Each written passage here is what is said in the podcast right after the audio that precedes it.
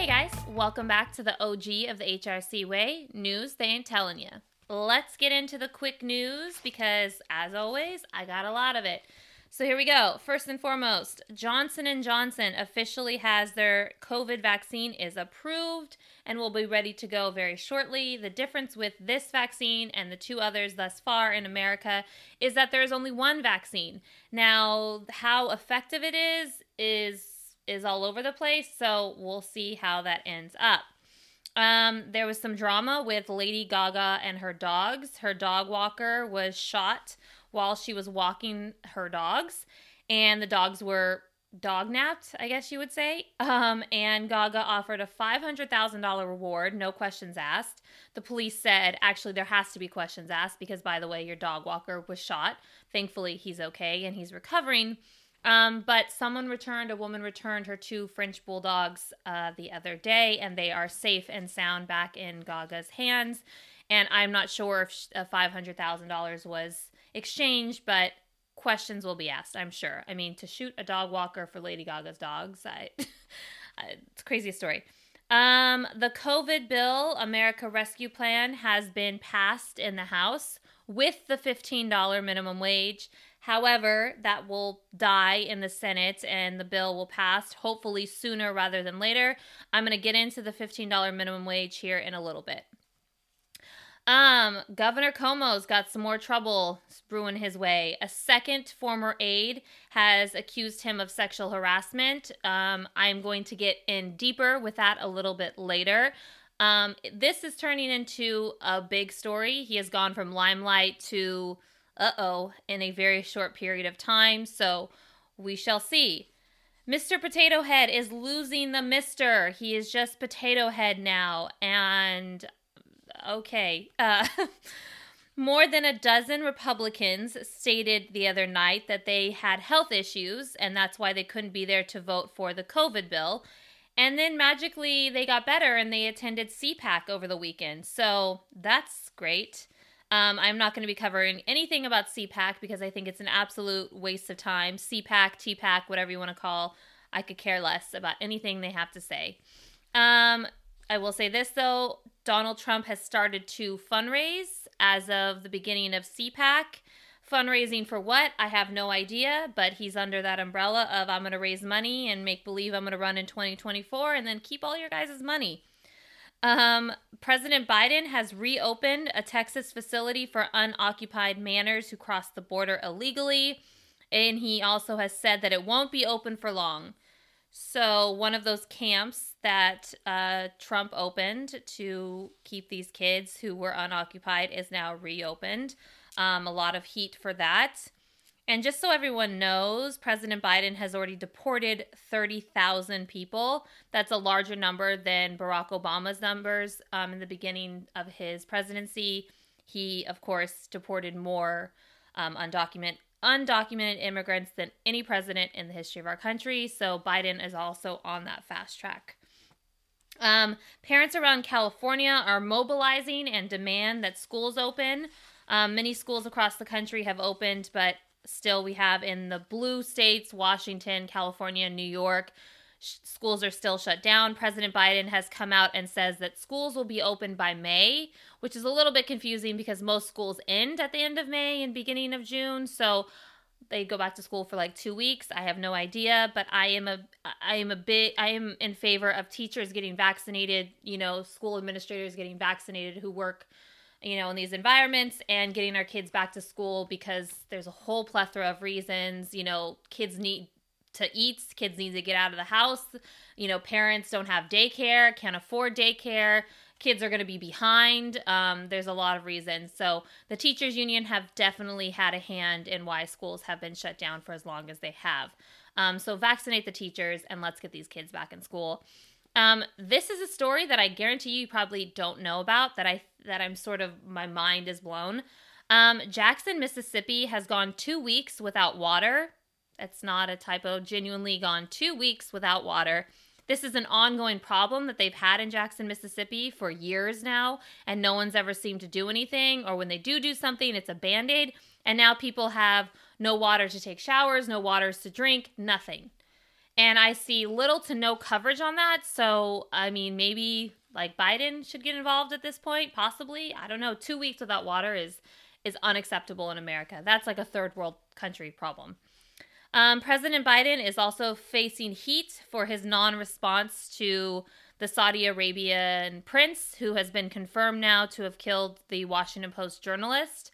Um, the the you know the media is going ballistic. CNN, Jake Tapper, Dana Bash, all of them are going in on President Biden on why he's not doing something to respond. And um, you know, President Biden doesn't necessarily have the best response. He says, "Come Monday or Tuesday, we'll hear more." So I have no idea. And last but not least, China is officially charging 47 protesters due to the fight to keep Hong Kong free and fair. So, um, yeah, China is has been zoning in on Hong Kong for quite some time, and you know they want to take it completely over once more. So keep an eye for that. All right, guys, let's go a little bit deeper, shall we? Okay, so uh, I think we are slowly losing the Cuomo Superman cape here, guys. Um, a second woman, like I said before, has come forward. She's a former aide. Her name is Charlotte Bennett. She's 25 years old. She resigned from working for Cuomo in November. Um, he apparently, at one point, asked her about her sex life. Um, he, she, after that conversation, she went to his chief of staff his chief of staff sort of brushed it off and transferred the girl to the health policy department. And he she couldn't take it. There was also a, a situation with him i believe where he um he said how lonely he was. He was just the two of them and he was sort of insinuating that you know he wanted to sleep with her. And that's when she had enough and she resigned um, he's also facing, of course, still the heat over the nursing homes of how many senior citizens have actually passed away, how many didn't, what did he know, what didn't he know. So he has that scandal sitting there as well. Um, he's also accused of threatening the New York City mayor and a state lawmaker, Ron Kim. Many of the Democrat state senators are calling for his resignation. They've been trying to take away his executive powers, emergency executive powers away since the nursing home situation. Of course, his father is one of the most beloved governors of New York, Mario Cuomo. Um, I mean, I think every Democrat, Republican reveres him you know, extremely high, and he was very close with President Clinton, and President Clinton actually wanted to make him a Supreme Court justice. And Cuomo said, please, no. So, for whatever reason, he didn't want a background check. So, his son has sort of had a silver spoon in his mouth his whole life, and he's definitely been a bully. When I hear these accusations, there's nothing about it that I'm surprised with. But the first woman that came out, Lindsey Boylan, please forgive me if I said your last name wrong. Um, she wrote an essay, a, true essay, um, like back in the day essays, on Medium and she released it, and I highly recommend everyone to go and read it. Um, I went into it with an open mind, and her main reasoning of coming forward was not to take Cuomo down, but to make sure that this doesn't happen to anyone else. And she wanted to show other survivors that you know coming out and speaking your truth is is what matters. She has multiple multiple occasions here where he was highly inappropriate with her, including a moment where and I quote, um, as he showed me around, I tried to maintain my distance. He paused at one point and smirked as he showed off a cigar box. He told me that President Clinton had given it to him while he served as the Secretary of Housing and Urban Development. The two decade old reference to President Clinton's affair with Monica Lewinsky was not lost on me. So, I mean, we all know what that applies that Monica, of course, and Bill Clinton um, had that infamous moment in the Oval Office with a cigar. So he knew what he was doing there. So it's incidents like that. And there was one incident where he actually kissed her in front of another person. And she also says that at least when she resigned finally, at least two other women had come forward to her and said the same exact thing had happened to them. So he's called he called for an investigation. Cuomo has. However, the man that he has called to do an independent investigation is a former federal judge and the Cuomo family is really tight with them. So that's not going to work out. The media got a hold of that, and now they're they're announcing um, that they're going to do a true independent investigation. President Biden has now come out, um, the press secretary, and said this needs to be a, these are serious threats or serious accusations, and they should be taken as such. So even the president is slowly backing away, considering just a few months ago he called him the gold standard of governors. Um, we're talking about a guy who, again, wrote a book in the middle of a pandemic about how to get over a pandemic, all while the nursing home situation was going on and his state was struggling immensely. And the other thing that people don't talk about with Cuomo that I, I want to talk about, um, I guess people don't want to talk about Cuomo because he's a Democrat and we're not supposed to talk about Democrats in a bad way. I guess that that's what it is, but I don't roll like that. So, you know, Trump did send him and turned the Javits gave him permission to turn the Javits Center into a massive hospital. And he did send him one of those huge medical navy ships. And he only sent they only sent like four people. And this is at a point when in the summer when things were just out of control in New York and all of New York was shut down and all of that. And he didn't do that. And that's really when the nursing home situation, he was sending all of the seniors into the nursing home and he had the Javits Center and he had this ship just sitting there. So I think there's a lot going on. And because it's not only just one scandal, I think that his days are numbered. And I think that anyone who is defending him with these women, but were livid with Kavanaugh, with the one woman, of course, the brave Dr. Ford, we've got to be fair and equal here, and we've got to look at the evidence presented. Both of these girls are telling stories that sound so much like Cuomo that you go, okay, like, you know, you're innocent until proven guilty in this country. That is absolutely true. But there's a lot of accusations here.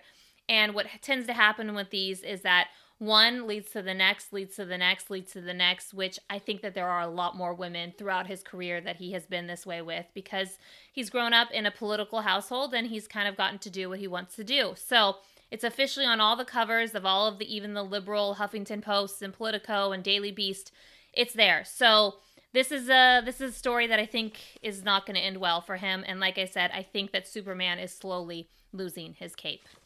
Okay, the fight for 15. Um, this has been going on for quite some time. I want to first and foremost say, period, point blank, I am 100% all for raising the minimum wage. 100%. You hear me? Okay? 100%. So don't think that I'm covering this in a way where I'm not supportive of raising the minimum wage. 100%. The fact that it's 7.25 is the federal minimum wage and it's raised literally $4 in the last 35 years is pathetic beyond words. Now, a lot of states are close to the $15 minimum wage. California passed a law three years ago, and there's a gradual upkeep, which by the end of this year, we will officially be $15. Massachusetts is about to be a $15 state. New York will be a $15 state by July. The big states with very populated states will be at 15. Now, a lot of corporations have stepped up their game. Costco is going to be $16. Um, Target and one other is $15. Uh, Walmart's like $12. So corporations have slowly stepped up. Now, uh, what I want to say is that, like in California, when you pass a law to change the, the minimum wage, it's a gradual change. So if this if $15 was passed federally today, we wouldn't see that increase for 3 to 4 years. That is a fact. So all of these people who are making these huge demands of it has to be in the COVID package, it has to be in the COVID, it has to be done right now. I say like, why does it matter if we do it now or 2 months from now? We are not going to see the $15 spike until 3 to 4 years. And then it'll be continuation of spike according to their idea in the House bill. So California is at $14, like I said, will boost to 15 by 2023. New York is at 12.50. $15 for fast food worker will happen by July 2021. But let's talk about Vermont because the big the, the chair of the budget committee, who this is his big baby, is the $15 spike and him putting it into the COVID bill instead of doing it as a separate bill. This is his job as the budget chair, Bernie Sanders. His state of Vermont, their minimum wage is 11.75. Their tipped wage because if you're a waitress in some states, and you're considered a tipped wage, they can they get out of paying you the the wage of the state. So the tipped wage for Vermont is $5.88. Now, my sister lives in Texas and she's a waitress, and their tipped wage is like $3. So she never sees an actual paycheck. She lives solely on tips. So when I brought this up, I brought this up on Twitter the other morning, and like, as usual, I got a whole room full. What I'm saying is, he's been in Congress for 30 years representing the people of Vermont. He, at least the last five years, has been talking about the fight for 15 nonstop, but yet his own state is at 1175. Now, a lot of people say it's not his problem, it's local politics, talk to the local politicians. Yes, they pass the laws for the state. The state legislators pass the laws for the states. But let me give you an example here. Dianne Feinstein, I know, my favorite out there, she has been fighting for a hike in minimum wage for Californians for the last 15 years. She said that California should always be above the rest because of how strong our economy is and how large our economy is. So she has fought and backed state legislators who have fought for 15, you know, fought for 10, fought for whatever it is. She has said and given her support. I Googled today and I don't have a single article about Bernie Sanders fighting for 15 or backing the state legislators in the fight for 15. So he's what he's asking and demanding with this $15 being in the COVID package, which it's not going to pass in the Senate with the $15 in. Um, what he's demanding and what his supporters are demanding has to be done right now. He doesn't even have back home. And people say things like it's not his job. It is his job. When you are a senator, you represent the state and the people of your state inside the federal government. Another example Feinstein has fought tooth and nail for California wildlife, California lakes, California oceans to be kept clean because she's the California senator. So, should she have not done that? Should she only focus on quote unquote federal laws? No, that's why you have senators and House members to represent your district and your state. So, I mean, you guys are probably going to come at me, but my also my entire thing is why is no one talking about okay so what are we going to do to help small businesses if we make f- the federal minimum wage $15 hillary clinton when she was running for president understood that if you have $15 in rural areas it's going to kill these small businesses across the across the states. So she did a tax incentive and she says if you raise, as long as you have your minimum wage at $15, you'll get a massive tax break at the end of the year. So you get that money back.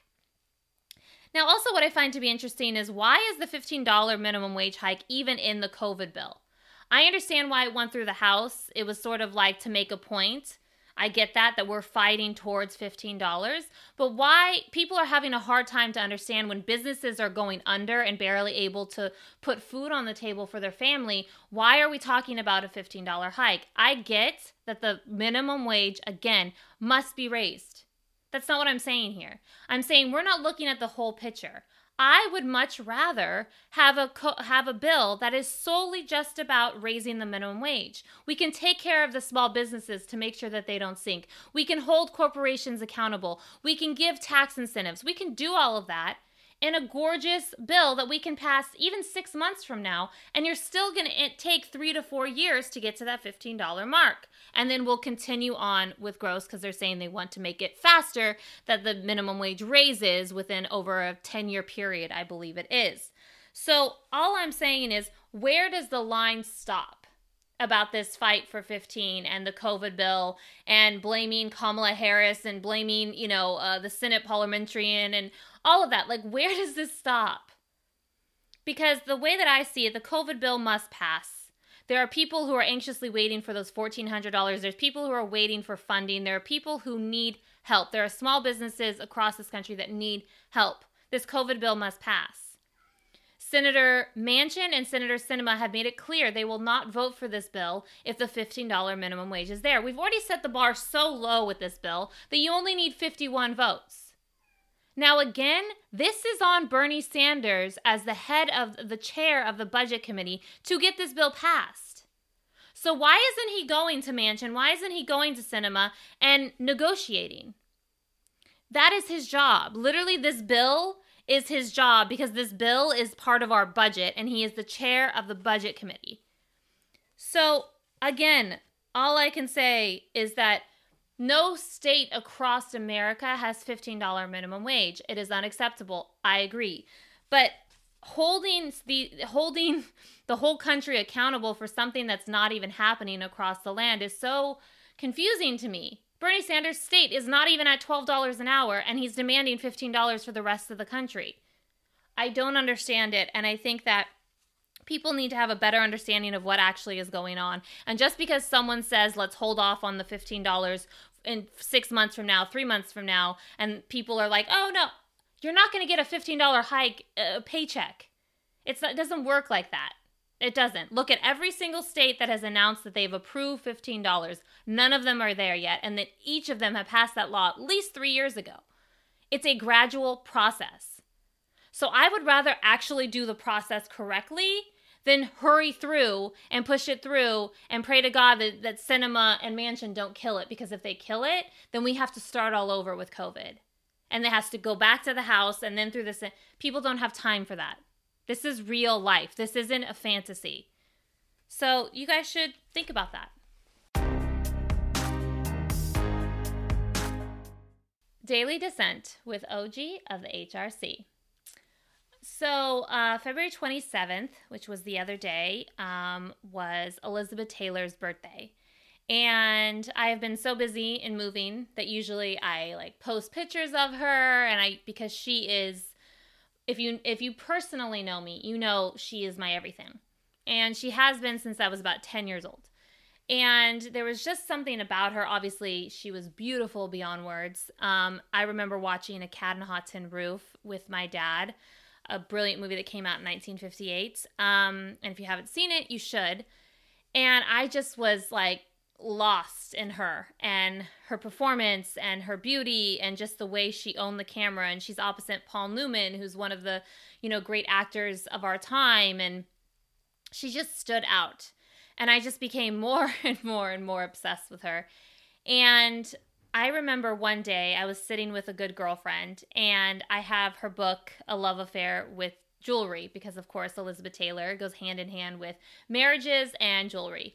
And so it was my love affair with jewelry, and it was all of her jewels, all its glory in this great coffee table book. And I was like talking to my girlfriend, and I was like, oh my gosh, here's this. And I knew all these facts about her from every picture, and I knew who bought her the jewelry without even reading the book. And my friend just slowly says to me, I think that you love her more than Britney Spears or more than any of them.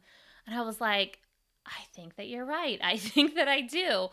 And it's just been this nonstop sort of love affair. Um, when she passed away, I took it hard. I didn't know the woman. I didn't, but I felt like I always dreamed that one day I would meet her and I would just be able to tell her how important she was to me. But the reason that I chose her as the Daily Dissent, not just because her birthday was the other day, but because I I did this daily dissent with you guys where I said be more like Dolly Parton in everything that you do. And I can say the same thing for Elizabeth Taylor. Now, just a backstory for some of you who may not know, but Elizabeth Taylor in the 80s, um, all of her friends were dying. All of her gay friends were dying from AIDS. And the government wasn't doing anything. President Reagan refused to even say the word AIDS at any point. He'd given no speeches, thousands had died at this point.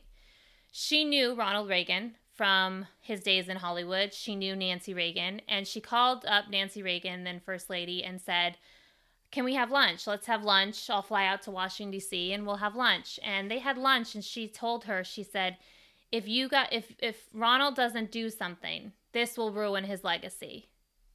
And that's when Nancy Reagan, and only in that moment, she went, Oh, no, no, no, nothing can mess with Ronnie's legacy. So she convinced the president to give one speech, the only speech he ever gave on AIDS, and she was there that day. And she spent the rest of her life from that point on fighting the government, fighting around the world for funding for AIDS. She started her own nonprofit. When she started doing this, her publicist, her manager, her agent said, You will be blacklisted because no one wants to deal with what's going on with AIDS and no one she says what are you talking about? These are my friends who are dying. She was very close with Rock Hudson and he of course died of AIDS and on and on the list goes. And she said I have to do something. I don't care about my career. This is bigger than my career. And it could have cost her greatly. But instead, it catapulted her to a whole other level, to a point that in the 90s, she got the Oscar Humanitarian Award for all of her work for AIDS.